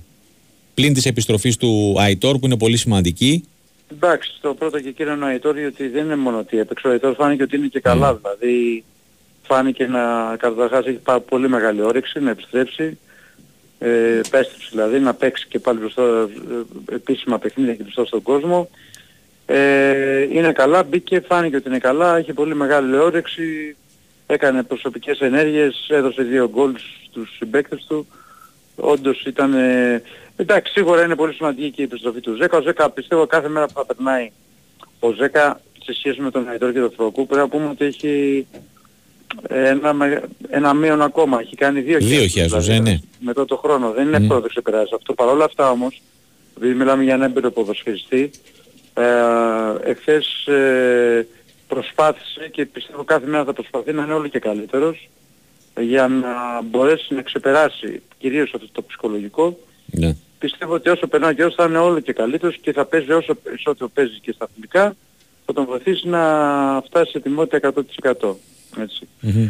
Εντάξει, σε- στα άλλα στοιχεία νομίζω ότι ο, το ενδιαφέρον ήταν ε, να δούμε τον Γερεμέγεφ, ο οποίος στη φάση του γκολ έδειξε ότι πραγματικά είναι ένας συντερφόρ που κάνει τη συγκεκριμένη κίνηση και το έχει τον γκολ, βρέθηκε και σε άλλη μια φάση για να πετύχει τον γκολ. Τι θα γίνει με τον Γερεμέγεφ δεν μπορώ να ξέρω. Είναι απόφαση του, του Ιβάν Γεβάνοβιτς, αυτός θα το τσεκάρει στην προετοιμασία, αυτόν τον έχει φέρει και μετά την προετοιμασία θα αποφασίσει αν θα το κρατήσει για τρίτο ή αν θα δοθεί δανεικός. Δεν το γνωρίζουμε αυτό. Μέσα από την προετοιμασία θα συμβεί αυτό και μέσα από την προετοιμασία θα πάρει απόφαση. Ο Μπιλάλ ο οποίος και αυτός σκόραρε και ο οποίος φαίνεται στα τελειώματα φάσεων στους προπονήσεις ότι τον γκολ το έχει. Ε, παίρνει δηλαδή τις θέσεις που πρέπει να πάει και βάζει σωστά το σώμα του για να σκοράρει.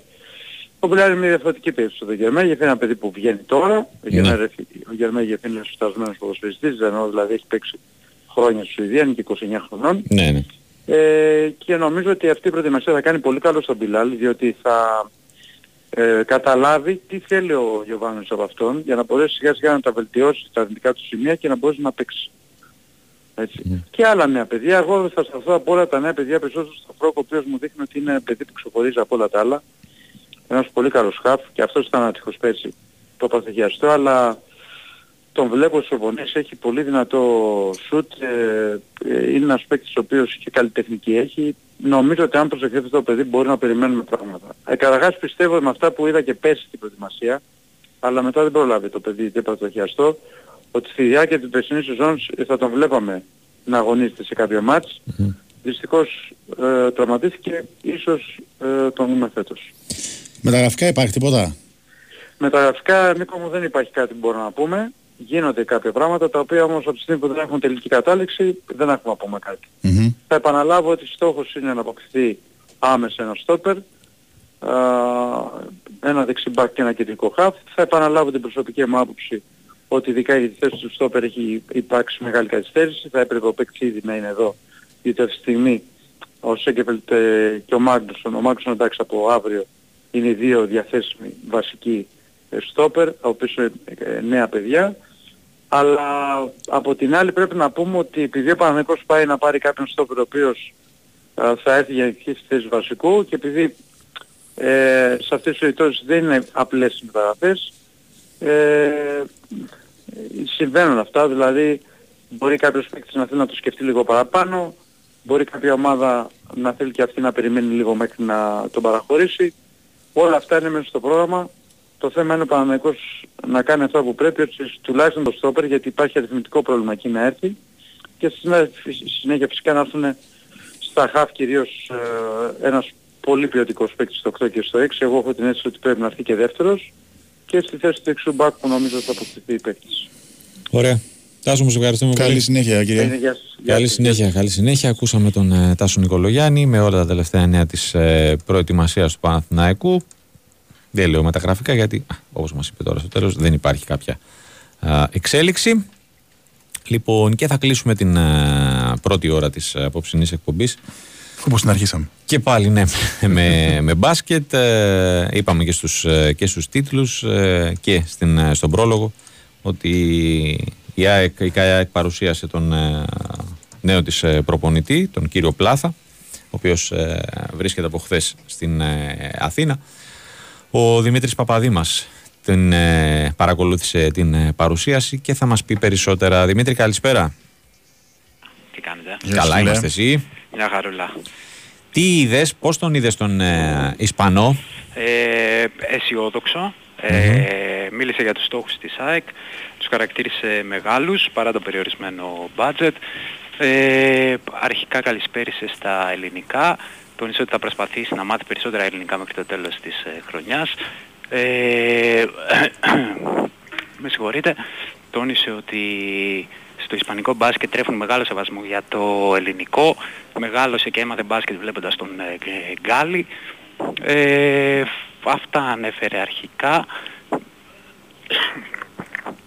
Μισό λεπτάκι, sorry. Κάτσε έλα να πάρουμε. Πάρε, πάρε μια ανάσα, Πάρε μια ανάσα. Δημήτρη. Πάρε μια ανάσα. Ε, Με συγχωρείτε. Ε, ναι, ε, είπα ότι καλησπέρισε αρχικά στα ελληνικά. Τόνισε για το σεβασμό που έχουν στο ισπανικό μπάσκετ για το ελληνικό. Ε, ανέφερε ότι δεν μπορεί να υποσχεθεί ότι θα κερδίσουμε όλα τα παιχνίδια, αλλά σας διαβεβαιώ ότι θα το προσπαθήσουμε, ε, τόνισε. Ανεξάρτητα από το budget, οι φιλοδοξίες μας είναι μεγάλες θέλουμε να μπορέσουμε να συμπλέψουμε με τη διοίκηση με σοβαρότητα και να κάνουμε περήφανο τον ε, κόσμο μας. Ε, ανέφερε, στη συνέχεια δέχτηκε ερωτήσεις από τους ε, δημοσιογράφους που ήταν παρόντες στην παρουσίασή του ε, για τις συζητήσεις με την ΑΕΚ και το τι τον κέρδισε τόνισε ότι επανέλαβε ξανά ότι στην Ισπανία σεβόμαστε πολύ το ελληνικό μπάσκετ. Όταν μια ομάδα σαν την ΑΕΚ σε παίρνει τηλέφωνο είναι δύσκολο να πεις όχι, τόνισε χαρακτηριστικά. Ταυτόχρονα είναι ξεκάθαρο ότι αν η ομάδα έχει την ίδια διάθεση με σένα είναι πολύ σημαντικό. Το να αποτελείς κομμάτι της ΑΕΚ σε αυτή την ε, επαιτειακή χρονιά το θεώρησα μεγάλη τιμή. Ε, στη συνέχεια ρωτήθηκε για τους στόχους της ομάδας, τόνισε ότι θα πρέπει να δούμε ποιους παίχτες θα φέρουμε για να χτίσουμε το ρόστερ μας, να βελτιωθούμε και να πλησιάσουμε όσο περισσότερο μπορούμε Παναθηναϊκό και Ολυμπιακό. Ε, στη συνέχεια δημοσιογράφος τον ρώτησε για τις δυσκολίες του να αντιμετωπίζεις ομάδες επίπεδο Ευρωλίγκας και αν η ΑΕΚ θα μπορέσει να ξεπεράσει Ολυμπιακό και Παναθηναϊκό. Ο καταναλωτής τεχνικός απάντησε είναι ξεκάθαρο ότι δεν υπάρχουν μαγικά κόλπα για να αλλάξει τέτοιες διαφορές μέσα σε λίγους μήνες.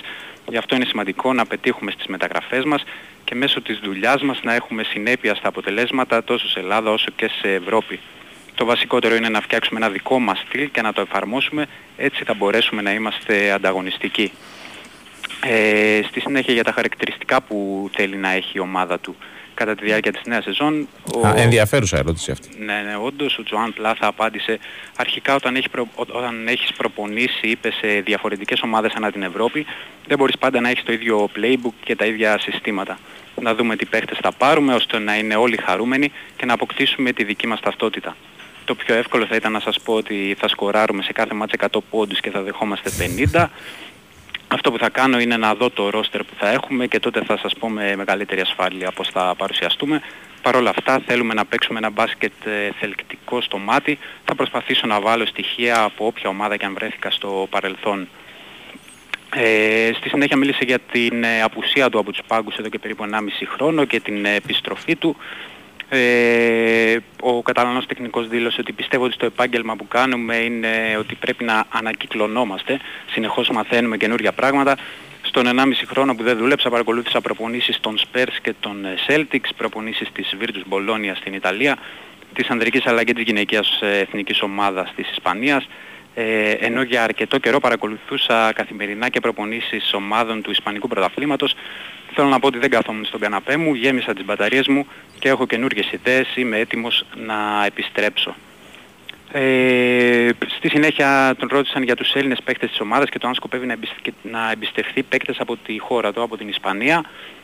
Ο Τζοαν Πλάθ απάντησε οι Ισπανοί παίκτες είναι πολύ ακριβοί αλλά μπορεί και να μην είναι κατάλληλοι για να έρθουν εδώ. Έχω μιλήσει με τον ε, Κολόν και τον Οριόλα, οι οποίοι αγωνίστηκαν στην ΑΕΚ, μου έχουν πει τι να περιμένω.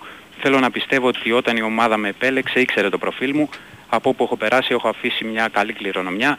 Πάντα καταφέρνω να βελτιώσω τους εγχώριους παίχτες, ενώ παράλληλα διεκδικήσαμε και τίτλους στις ομάδες που βρέθηκα. Για τους ντόπιους αθλητές υπάρχουν πολύ λίγα καλύτερα σωματεία να πας, ε, αναφερόμενος φυσικά στην ΑΕΚ. Ε, και τέλος, είπε και για τους νεαρούς ε, παίκτες της ομάδας, δεν δέχτηκε και ερώτηση για το πώς προφέρεται το μικρό του όνομα. Α, ναι. Απάντησε, ας με λέτε και Γιάννη, βγάζοντας ε, γέλια στην ε, αίθουσα. Όντως, Θέλω ωραία. να με ξέρουν όλοι ότι... Θέλω να ξέρουν όλοι ότι όταν ήμουν στη Real υπέγραψε ένα πιτσιρικά που κανείς δεν τον ήξερε. Σέρχιο Γιούλ το όνομά του. Έχω προπονήσει αρκετούς παίκτες που εξελίχθηκαν και αγωνίστηκαν στο υψηλότερο επίπεδο.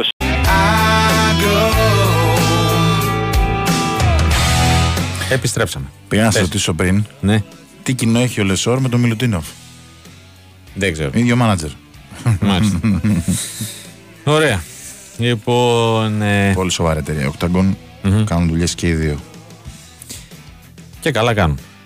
Λοιπόν, έλεγε ένας φίλος την ώρα που μιλούσε ο Δημήτρης ε, Παπαδήμας ε, για την, ε, που μας έλεγε τα, τα όσα είπε ο κύριος Πλάθα στην παρουσίαση του από την ΚΑΕΑ. Καλά, ο Παναθηναϊκός έκλεισε παίκτη και βγάζεται ρεπόρτερ της ΑΕΚ να μας πει για τον προπονητή. Έτσι ξεκίνησε, παιδιά. Ε, έτσι ξεκινήσαμε την εκπομπή. Η εκπομπή ξεκι... πριν καν κάνουμε τα, μετά τους τίτλους, πριν ε, καν, ε, κάνουμε την εισαγωγή, να πούμε ένα σχόλιο, να Ανάστατο ποια είναι η πήραμε. ειδησιογραφία, κατευθείαν Γιώργος Πετρίδης, Παναθηναϊκός ανακοινώνει τον, ε, την απόκτηση του Ματίας Λεσόρ για τα επόμενα δύο χρόνια. Κάτσε με τον έχουμε ξανά το Γιώργο Πετρίδη. Μέχρι τις 10. Περιμένετε εδώ. Αυτό το καλοκαίρι είπαμε. Έτσι. Λύγει μια ψυχή. Ε, να, ε, έχεις ε, απάντηση στην ερώτηση που έστειλε ένας φίλος λίγο πριν τις 9 γιατί αν υπάρχει κάποια νέο για τα διαρκεία για τους νέους κατόχους; Όχι, υπήρχε μια ενημέρωση σήμερα όμως, Για πες. καλή πάσα, για τους παλαιούς κατόχους ότι όσοι επιθυμούν να αλλάξουν θέση θα πρέπει να το δηλώσουν ε, την Πέμπτη, και το έχουν δηλώσει μάλλον, ε, αυτή η διαδικασία αλλαγής θέσης θα γίνει την Πέμπτη και την Παρασκευή από 10 μέχρι 6 στα εκδοτήρια του Ειρήνης και Φιλίας. Έτσι. Οπότε νομίζω ότι μπαίνουμε σε εβδομάδα μετά για νέους. Αφού οι παλιοί που θέλουν να αλλάξουν θέση έχουν Ναι. την τελευταία ευκαιρία τη- να το κάνουν το διήμερο και να δηλώσουν πού θα κάθονται πλέον. Από τις επόμενες μέρες θα ανακοινωθεί και για τους νέους κατόχους η ιστορία.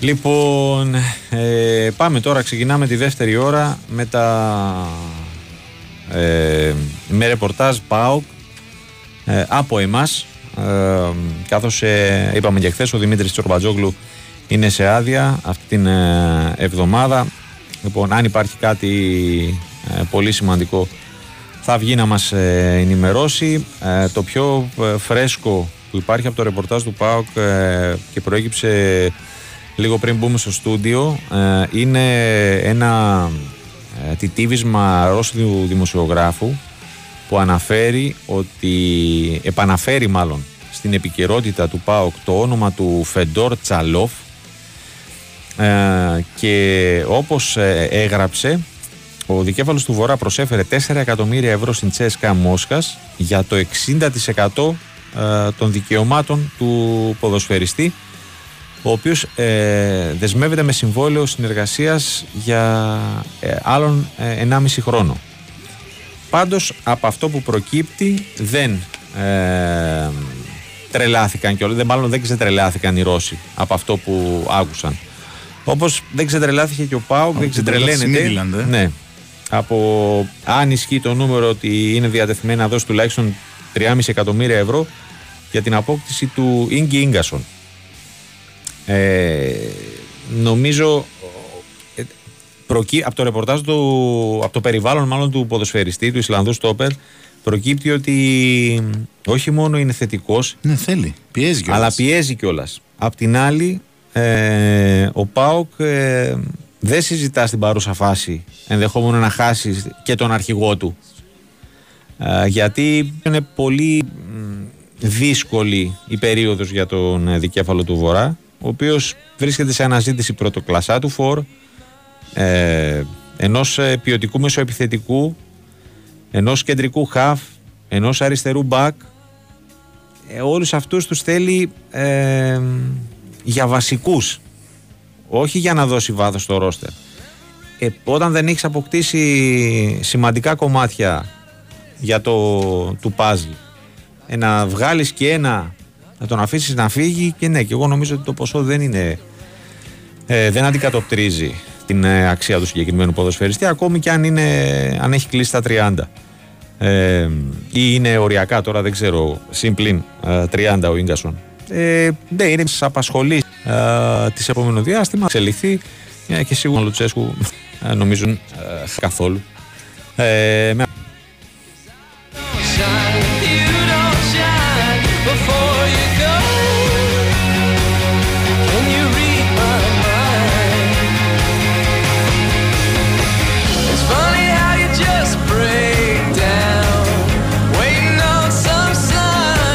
Και Ναι, βλέπω εδώ για και ΠΑΟΚ μια θα μου πεις. Του, του Βλάντα Νίβιτς. Ο, ε, ο, ο πρώην προπονητής του ΠΑΟΚ μίλησε στο τηλεοπτικό κανάλι του TV100 της θεσσαλονικης και ε, στην τελευταία για το αν ο κύκλος του στον ΠΑΟΚ έχει κλείσει είπε η απάντηση ως εξής. Αυτό είναι κάτι που δεν το έχω πει. Πήρα μια απόφαση το 2017 και αυτή ήταν μην συνεχίσω έμεινα για ένα διάστημα εκτός. Δούλεψα σε Ισραήλ, Αγγλία και τώρα στη Ρωσία, Κράσνονταρ.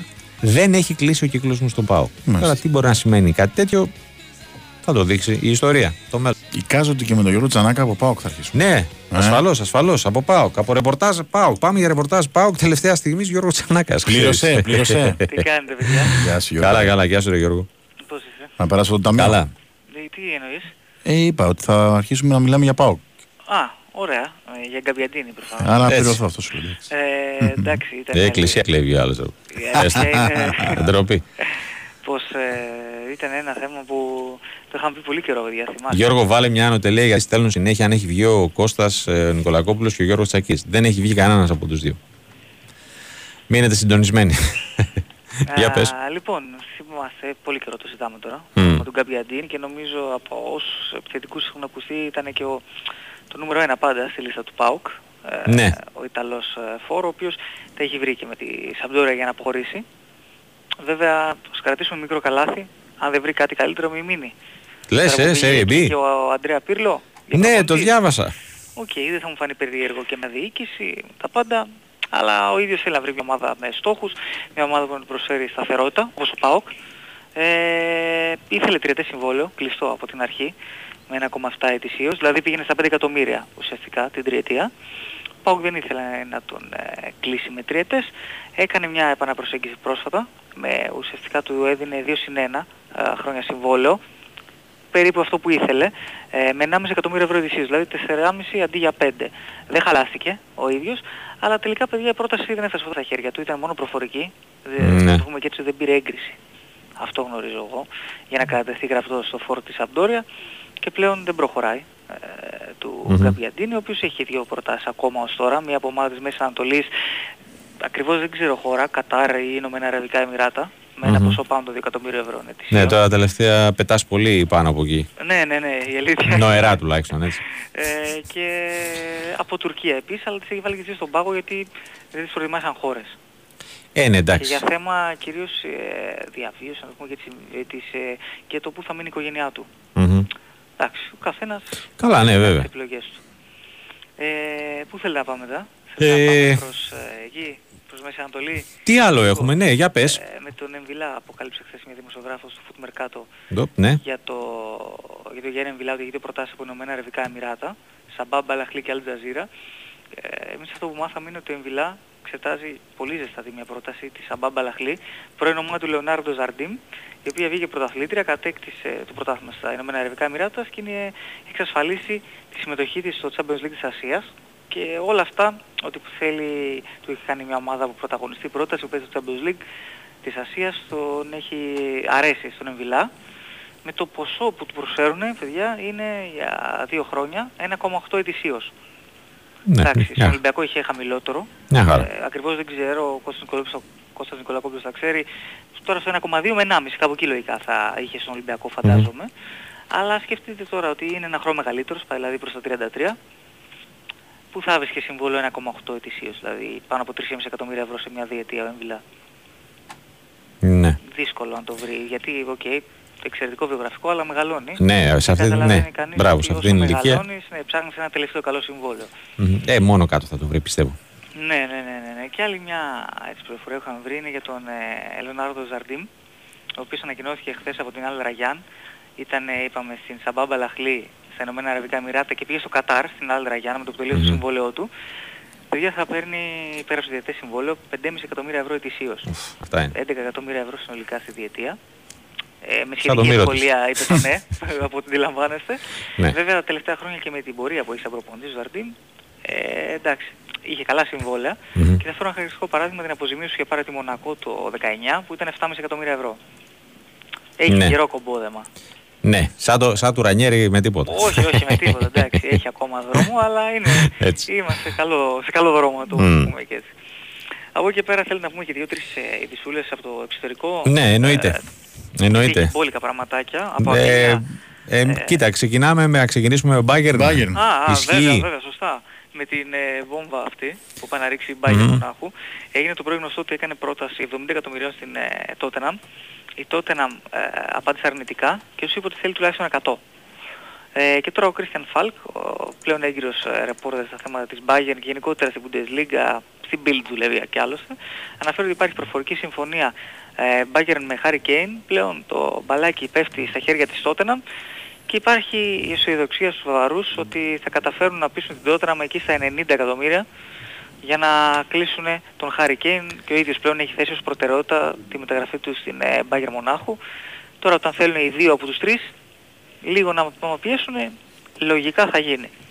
Ε, ναι, κοίταξε, εγώ πιστεύω ότι από τη στιγμή που τα έχει βρει με τον παίκτη και ο παίκτης πλέον θέλει να, ε, να αλλάξει περιβάλλον, ε, είναι από τις περιπτώσεις που λέμε ότι δεν το κρατάς με το ζόρι. Έτσι ακριβώς. Και... Το Με τον έναν ή με τον άλλο τρόπο, τώρα 5 πάνω, 10 κάτω, συμπλήν. Ναι, ναι, με κάποια μπόνους που μπαίνουν, Ε, ναι. κλασικά, Champions League, πρωταθλήματα, χρυσές Ναι. μπάλες. Ενδιαφέρουσα μεταγραφή πάντως.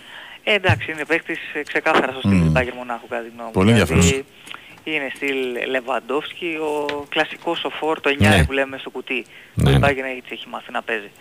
Ε, από εκεί και πέρα στην ε, Αγγλία έχουμε ήδη μια μεταγραφή από τη, από τη City. ανακοίνωσε Επίσημα, τον ε. Kovacic, Μμμ, ναι, από τώρα τη πριν από λίγο Chelsea το που είδα, ναι. περιμέναμε. Κοντά στα 40 εκατομμύρια ευρώ η μετακίνηση του Κροάτη Χαφ. Άρα ένα καλό χαφ Ναι. στην Ουσιαστική καλοκαιρινή προσθήκη. μηχανή, Ναι, του Guardiola. Guardiola, που θέλει και τον Declan Rice, απορρίφθηκε η πρώτη πρόταση και τώρα η Μίλον Arsenal της έρηδος επιστρέφει, αυτός. Ναι, με πρόταση 100 ίσως και παραπάνω εκατομμύρια κοντά στα θέλα της West Ham. Εγώ δεν καταλαβαίνω αυτά τα ποσά για τον Declan Rice συγκεκριμένα, Ναι. ε, προσωπικά, συγγνώμη, αλλά οι Άγγλοι ποδοσφαιριστές που παίζουν στην Premier League πάντα κοστολογούνται πολύ πιο ακριβά από ό,τι αξίζουν νομίζω. Ναι, κάποιες φορές ναι. Ναι, θα το δούμε αυτό. Υπάρχει η απόκτηση του Βικάριου ενός εξαιρετικού Ιταλού τραυματοφύλακα ε, από την Tottenham, τον αγόρασε από την Έμπολη με 19 εκατομμύρια ευρώ. Μμμ. Ε, και εκεί που υπήρχαν δύο, μικρέ, δύο μικρά μπαμ το πρωί, το ένα ότι η Villarreal, ή η Άστον Βίλα με συγχωρείτε αγοράζει τον Πάου τώρα στη Villarreal, ένα από τα καλύτερα στόπερ εγώ νομίζω αυτή τη στιγμή, ένα, μέσα στα 10 καλύτερα στόπερ που γνωρίζω αυτή τη στιγμή στην Ευρώπη. Από τη Villarreal 65 εκατομμύρια ευρώ ρήτρα έχει. Μ, ναι. Και βλέπουμε πως Έμερι και Μόντσι ήδη άρχισαν να συνεργάζονται. Αλλά και εκείνο το σενάριο που υπήρχε για μπάσιμο της Λίβερπουλ για τον Εμπαπέ με Ναι. 250 εκατομμύρια ευρώ παιδιά. Μάλιστα. 250 συν 50 σε μπόνους, ε. Μη, να μην χάσουμε και τα μπόνους. Ναι, Να πάει έλατε. 300 εκατομμύρια ευρώ για ένα ποδοσφαιριστή, οκ, από τους, αυτούς που θα μας Ε, φίλε, απασχολήσουν ξεφεύγει. τα επόμενα 10 χρόνια, Ναι, δεν ξέρω, 15. οκ. Αλλά ρε παιδιά έχει ένα χρόνο συμβόλαιο Ναι. και ο- όταν φτάνει στις 300 εκατομμύρια ευρώ μια μεταγραφή, ξεφεύγει πάρα πολύ. Ναι. Δηλαδή, και Ε, η δεν ξέρω. Liverpool, εντάξει θα μου πείτε, παίζει παντού Εμπαπέ, σε όποια ομάδα και να πάει αυτή τη στιγμή. θα Αλλά παίξει. ναι. Αλλά η Liverpool μπροστά ε, είναι γεμάτη. Θα μου πεις θα χωρέσει, εννοείται και αυτός. Αλλά να δώσεις 300 εκατομμύρια ευρώ για ένα παίχτη που σε μια θέση που έχεις πολλές επιλογές και ενώ σου λείπουν half, σου λείπουν stopper, σου λείπουν Ναι. πολλοί παίχτες, δεν ξέρω. Τι να πω, ίσως να είναι και μια κίνηση που λέμε για να ε, καταφέρει να μαγνητήσει και άλλους ποδοσφαιριστές. Γιατί να παίρνεις τον Εμπαπέ σου λέει ο άλλος, όπα κάτι σοβαρό γίνεται εδώ. Μάλιστα. Αυτά Ωραία, και- και κάτι τελευταίο που βλέπω εδώ τώρα είναι το αρνητική απάντηση της Νάπολη στα 100 εκατομμύρια της Παρή για Βίκτορο Σιμέν. Ακριβώς. Και εγώ του προς Αγγλία τον βλέπω, σύμφωνα με αυτά που γράφουν. Η Liverpool επίσης, τον έχει σαν δεύτερη επιλογή με τον Εμπαπέ, η Manchester United επίσης, η Chelsea, πάρα πολλές ε, ομάδες. Και να δούμε τι θα γίνει. Μμμ. Πολλά τα 180 εκατομμύρια πάλι Ναι. για μένα. Μμμ. Και είναι και παίχτες, ο Σιμένο, ο Κβαρατσχέλια που είναι πάρα πολύ ποιοτικοί, αλλά είναι παίχτες μια σεζόν πλέον, παιδιά. Ναι. Τι να κάνουμε τώρα. Όντως. Δηλαδή, να τους δούμε λίγο ακόμα. Αυτό λέω εγώ. Δεν διαφωνώ. Δεν διαφωνώ. Ευχαριστούμε πολύ Γιώργο μου. Να είστε καλά. Να είσαι καλά κι εσύ. Ε, ακούσαμε και τον Γιώργο Τσανέκα, τελευταία νέα από τον ε, διεθνή χώρο. Ε, ο Χάρης μας κάνει νόημα για ένα ε, μικρό διαφημιστικό και επιστρέφουμε. Η Winsport FM 94,6 Αρχίζει το μάτς Στην Όβι Βετόλη Το app μου θα ανοίξω με τάτς Όλες οι μεγάλες διοργανώσεις ποδοσφαίρου παίζουν στη Novibet με νέο Bet Builder διαθέσιμο και στο live και νέους γρηγορότερους τρόπους κατάθεσης Novicas και Apple Pay. Novibet. Το παιχνίδι όπως θα ήθελες να είναι τώρα με νέο app.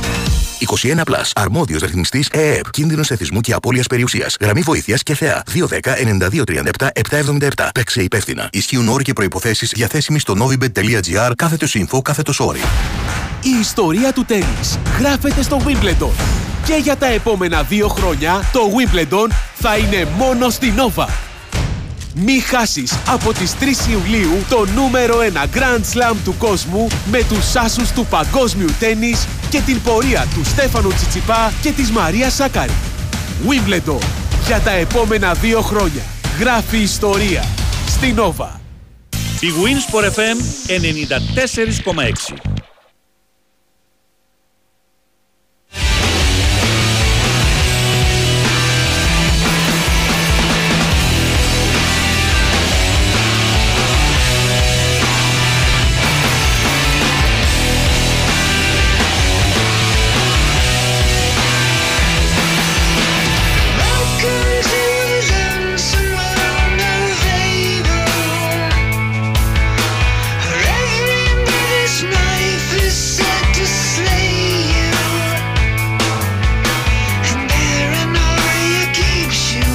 Λοιπόν, και μετά το πλούσιο ρεπορτάζ του Γιώργου Τσανάκα από τον ε, Διεθνή Χώρο, α, πάμε να μιλήσουμε και με τον Κώστα Νικολακόπουλο. Ημέρα παρουσίασης σήμερα.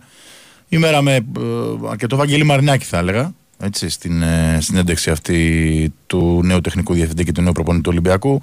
Και ό,τι άλλο υπάρχει στα μεταγραφικά. Ήδη έχει ένα όνομα αναφέρει από το πρωί ο Κώστας. Χαίρετε. Κάνετε; Γεια σου Κώστα, καλά εσύ; Η αλήθεια είναι ότι ναι, ήταν σήμερα μέρα του πρόεδρου του Ολυμπιακού, του Κορδόν, του Μαρτίνεθ. Έτσι είναι αυτά τα πράγματα. Α, Τα βάλες και στη σωστή σειρά. ε, ναι, πάντα... Πάντα, όπως το λένε, ε, όταν υπάρχει παρουσία του του Μαρινάκη, πώς το λένε, επισκιάζει, Επισκιάζει, μερικές μπράβο. φορές τους πάντες, ξέρω εγώ. Για πες.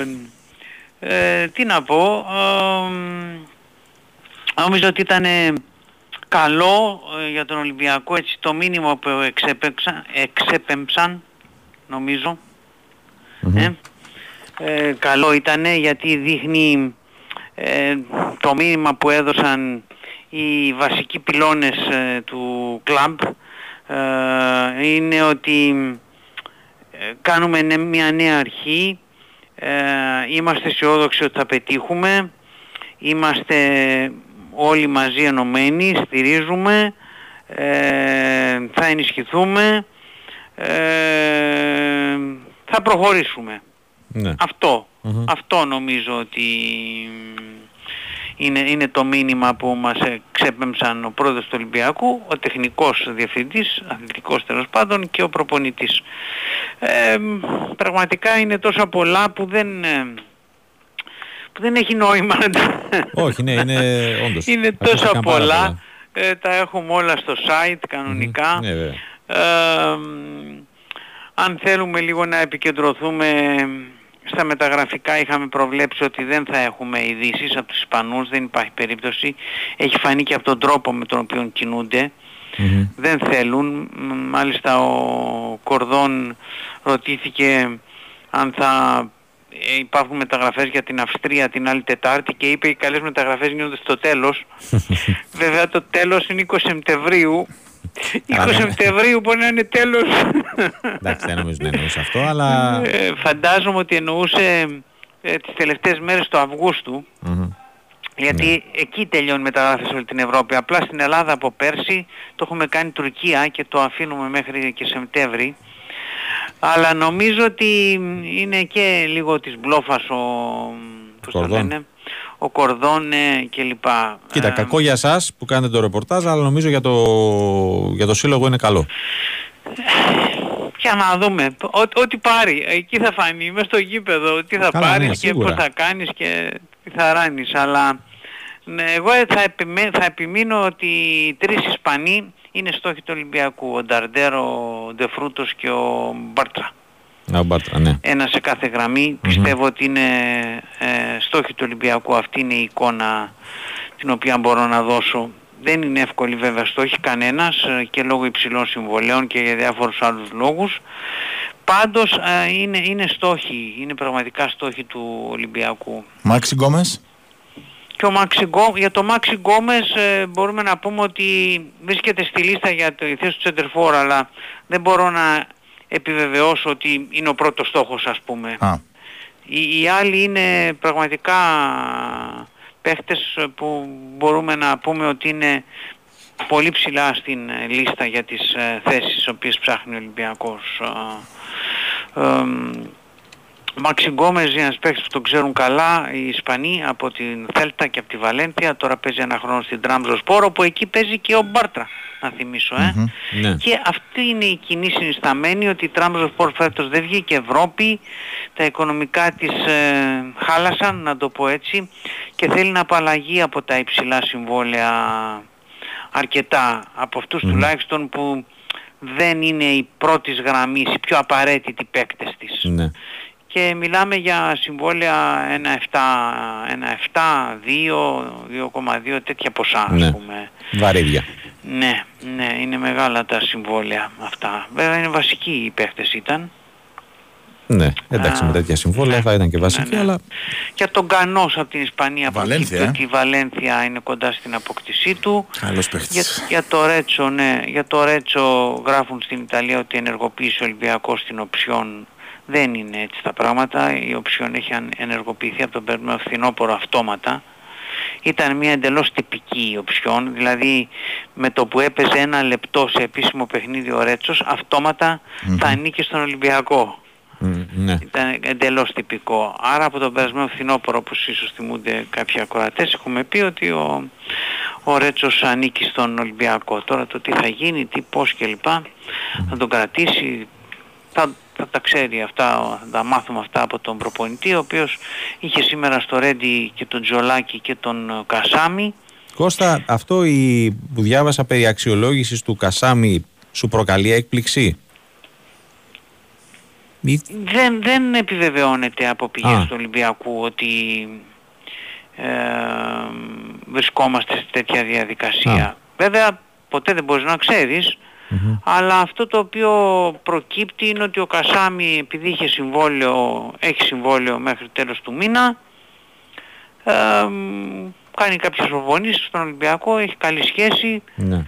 Τώρα τι να πω, ποτέ στο ποδόσφαιρο μη λες ποτέ, αλλά θα μου φαίνονταν πραγματικά περίεργο να ζητούσε ο, ο προπονητής του Ολυμπιακού να εντυπωσιάζονταν από τον Κασάμι στην κατάσταση που τον είδαμε και να τον ζητούσε ναι. πίσω. Οκ. Ε, με κάθε σεβασμό προς τον Παϊτίμ εννοείται, Ναι. αλλά α- αυτή την εικόνα θα είχα, να το πω έτσι. Ε, κλείνει το κεφάλαιο Παπασταθόπουλος. Ναι, Ε, το έχεις προαναγγείλει. Ναι. Ναι, καλά, ναι. Φαντάζομαι το περιμέναμε, τυπικό, ναι. ναι. Τι, ναι, τι μωρέ. κρατάς από αυτά τα δυόμιση χρόνια; Και είναι Κρατα- θετικό το πρόσημο; κρατάω, νομίζω ναι. Νομίζω ναι. Κρατάω κάποιες συγκλονιστικές εμφανίσεις του Παπασταθόπουλου. Ε, αλλά είμαι υποχρεωμένος να κρατήσω και κάποια συγκλονιστικά λάθη στη φετινή σεζόν Ναι. που έπαιξαν σίγουρα το, Ρόλο το τους. ρόλο τους στην απόφαση να μην ανανεώσει ο Σοκράτης, ο Ολυμπιακός δηλαδή το συμβόλαιο του Σοκράτη. Ε, αν και νομίζω καταλυτικό ήταν το θέμα της ηλικίας, Ναι. γιατί μιλάμε για ένα παίχτη 35 ετών πια, μπήκε ο Σοκράτης, έγινε μες στο καλοκαίρι στο μήνα 35 και ο Ολυμπιακός είχε ευθύς εξ αρχής ε, δηλώσει, θυμόμαστε όλοι, με το τέλος της ε, σεζόν αυτής, ότι ήθελε στο ρόστερ του να γίνει μια ανανέωση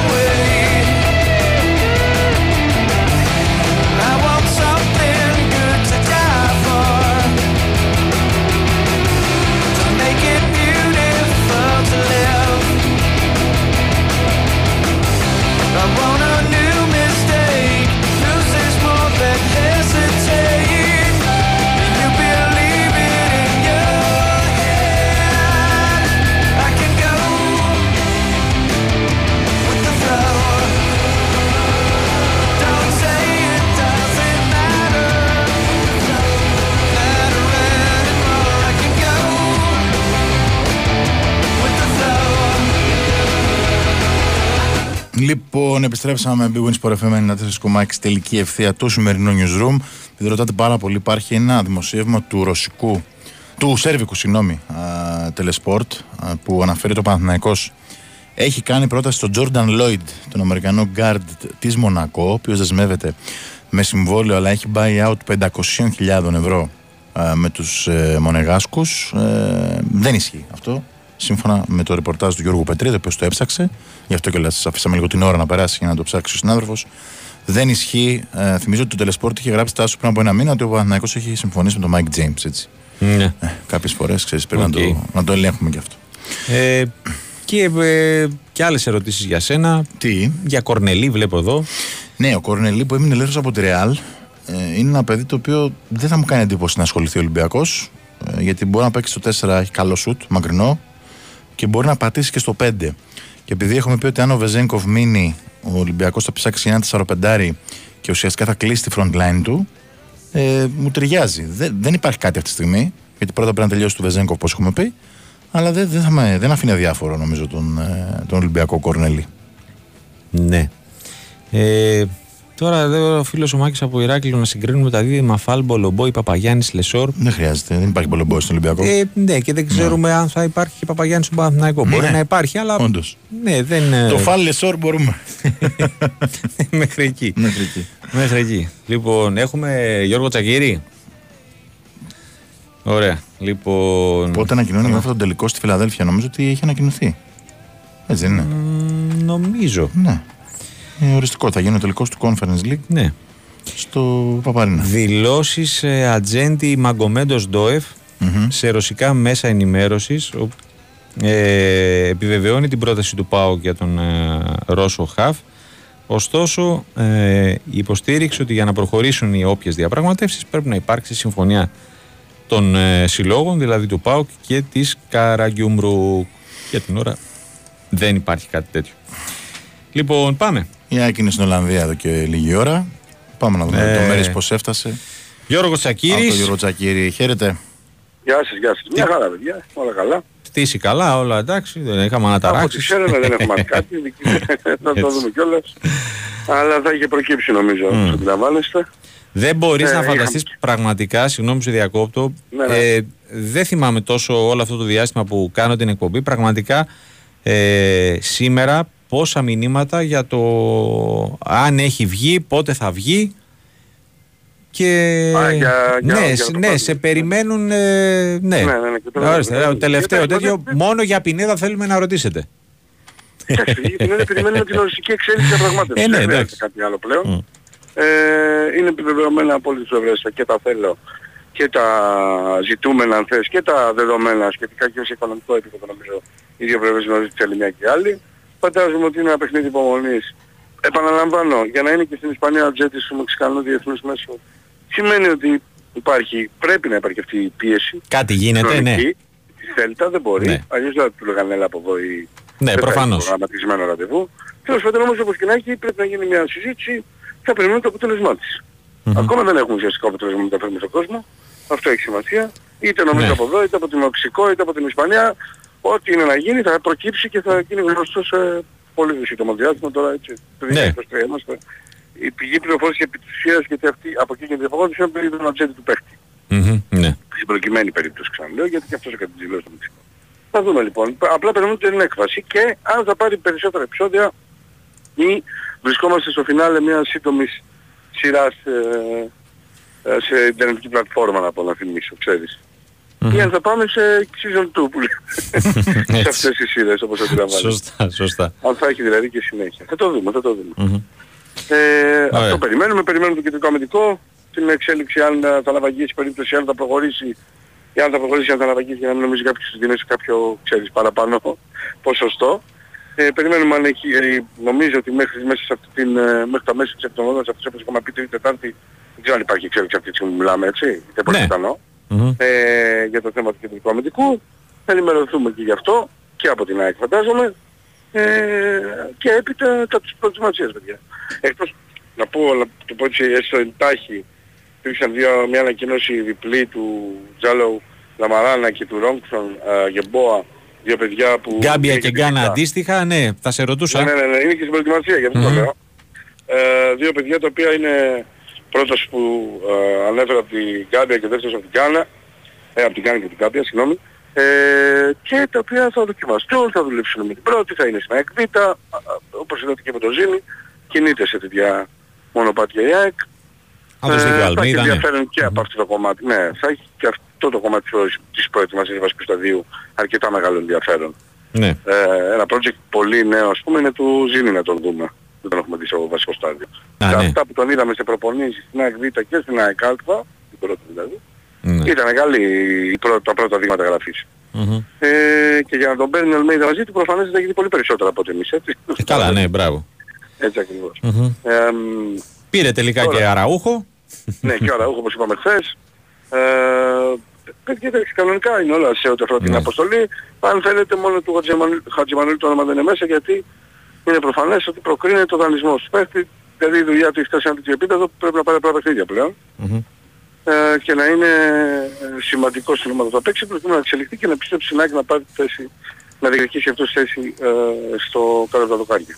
Μμμ. Ε, τώρα στα υπόλοιπα, α, τα διαρκεία τα έχουμε με τρελούς ρυθμούς. Ναι. Φτάνουμε στην ολοκλήρωση των ανανεώσεων για αρχή. Μετά θα έχουν μέχρι τις 4 εβδόμου, θυμίζω, οι θύρες που πρέπει, 46-48 αλλά και 47 που βρέθηκε εκτεθειμένη. Ναι. Ε, και θα προχωρήσουμε στη διαδικασία μετά των ελεύθερων. Νομίζω ότι ε, μπορείς από τα ηλεκτρονικά να διαπιστώσεις ότι είναι πολύ πάνω των 15.000 τα ειστήρια διαρκείας. Ναι. Ε, οπότε ναι, θα φτάσουμε σίγουρα τα 25, θα δούμε πού θα τα καταλήξουμε έτσι. Μμμ. Θυμίζω ότι αργότερα έπειτα ξεκινάει και η διαδικασία των, ε, της απόκτησης του ευρωπαϊκού Το ειστήριου. ευρωπαϊκό, μπράβο, ναι. Μμμ. διάρκειας.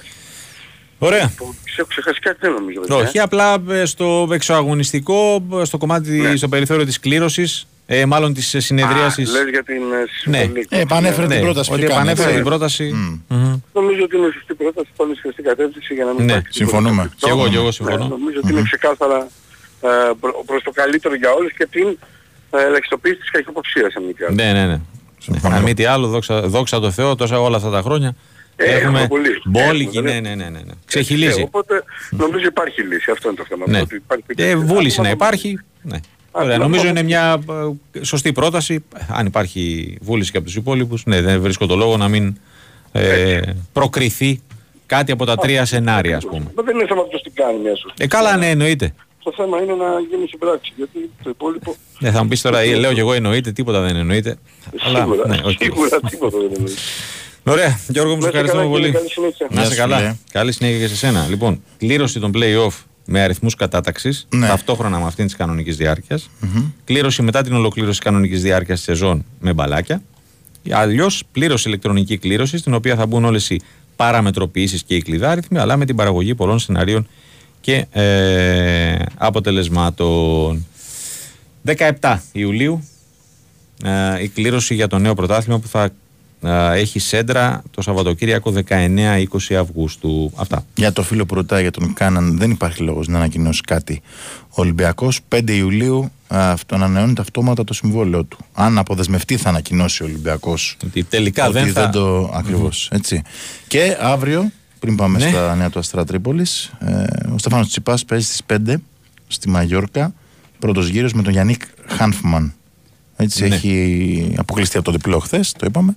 Αλλά αρχίζει και στο, στο μονό την προσπάθειά του ο Έλληνας ταινίστας. Εδώ και λίγη ώρα έχουμε σέντρα στα ε, Ισπανία, Ουκρανία και Κροατία, Ρουμανία για το δεύτερο γκρουπ στο Euro Under ε, 21 και στις 10 έχουμε σέντρα στο Τρε Πένε-Μπρέινταμπλικ ε, δεύτερο παιχνίδι της ημέρας για τα προ-προκριματικά του Champions League. Είδες, αρχίζει η σεζόν.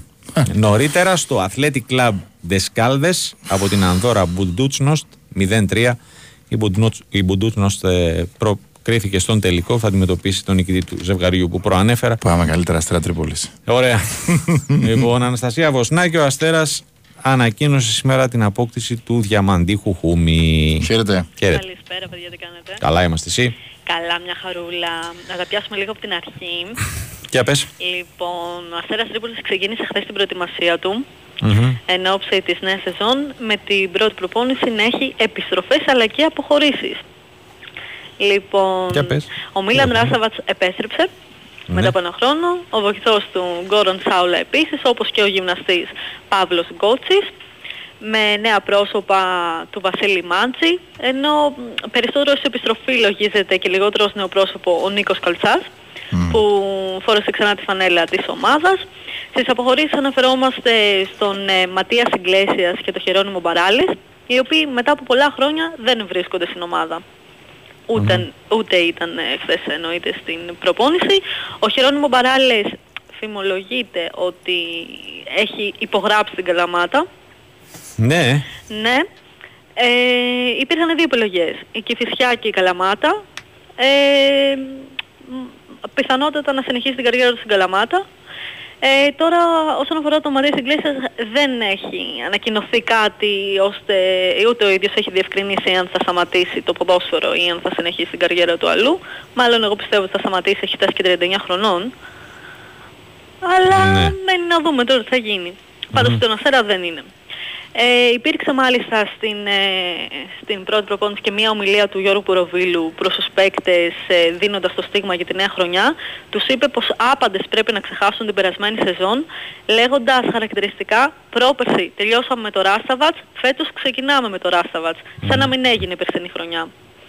Ε, σήμερα είχαμε και την τρίτη μεταγραφή του Αστέρα όπως είπατε στην αρχή. Ε, είχαμε πει, πει προημερών πως εξέτασε σοβαρά την περίπτωση του Αμπάντα αλλά κατέληξε στον όφη και μ, οι Αρκάδες προχώρησαν γρήγορα στην ε, δεύτερη επιλογή τους, αυτή του Διαμαντίχου Χούμη, για να καλύψουν το κενό στο αριστερό άκρο της άμυνας που άφησε ο Χρήστος Τασουλής. Κάπως έτσι ο Άλβαρες και ο Χούμης ε, θα συνθέσουν το δίδυμο στη θέση του αριστερού μπακ. Να πούμε ότι ανανεώθηκε το συμβόλαιο του έμπειρου στόπερ Έρβιν Τσουκάνοβιτς, κάτι που σημαίνει πως από την άμυνα και πίσω έχουν ε, συμπληρωθεί όλα τα κενά. Ε, πλέον τώρα στον Αστέρα θα πρέπει να κλείσουν έναν χαφ, ένα δεκάρι και ένα center for και θα δούμε ανάλογα τι θα προκύψει από την προετοιμασία, να δει και ο Ράσταβατς τι, χρειάζεται. χρειάζεται η ομάδα, που χρειάζεται ενίσχυση και αν χρ- χρειάζεται σε κάποια άλλη θέση ενίσχυση. Ωραία. Ανακοινώθηκαν και φιλικά. Ανακοινώθηκαν και τα φιλικα σήμερα. Πάμε εντάχει και σε αυτά. Ναι, ναι, βέβαια. Λοιπόν, ε, 22 Ιουλίου Πανετολικός Αστέρας, 29 Ιουλίου Αστέρας Ατρόμητος και από τις 7 μέχρι τις 9 Αυγούστου θα συμμετέχει ο Αστέρας στο τουρνουά φιλανθρωπικού σκοπού στο Βόλο. Α, ναι. Ε, Με τον Βόλο ε, είναι οι ομάδες Βόλος, Αστέρας, Πανετολικός και Πανσεραϊκός. Ακόμα δεν έχουν γίνει γνωστές Ναι, οι εντάξει. ώρες των φιλικών. Μμμ. Και να πούμε, να κλείσουμε ότι την Παρασκευή θα γίνει το πρωί η παρουσίαση του Μίλαν Ράσαβατ στην Τρίπολη από τους ανθρώπους του Αστέρα Τρίπολη. Ωραία. Ευχαριστούμε. Αναστασία, και μας εγώ. ευχαριστούμε πολύ. Να είσαι καλά. Λοιπόν, ε, πριν ε, πάμε στον ε, Μάνο Σουριά για να κλείσουμε με αυτό, ε, διαβάζω σε, σε τίτλο, ε, μια, είναι μια μακροσκελής ε, τοποθέτηση του Κυριάκου Κυριάκου στον ΠΑΟΚ ε, με αφορμή ε, την μεταγραφική στασιμότητα που παρατηρείται. Ο τίτλος στην ουσία είναι «Οι προτάσεις μας δεν δείχνουν παρέτηση. Θα λάβετε σύντομα τις απαντήσεις του Ιβάν». Σαββίδη εννοεί. Λοιπόν, αυτό. Ε, και πάμε να κλείσουμε την ε, απόψινή εκπομπή με ρεπορτάζ Όφη, ο οποίος ε, και εκείνος ε, έκλεισε ε, μια μεταγραφή. Αυτόν ε, τον Γάλλο αριστερό μπακ, τον Λιρόι Αμπαντά. Πάμε ε, να συζητήσουμε περισσότερα ε, με τον ε, Μάνο Σουριά. Χαίρετε. Καλησπέρα παιδιά, τι κάνετε; Καλά είμαστε. Εσείς τι κάνετε; Όλα καλά, δόξα τω Θεώ. Τι καιρό έχετε εκεί στα νότια; Ανεβαίνεις η θερμοκρασία. Ανεβαίνει, ε. επικίνδυνα. ε, ε, εντάξει. Καλοκαίρι εσύ πια. Σιγά. Αναμενόμαι.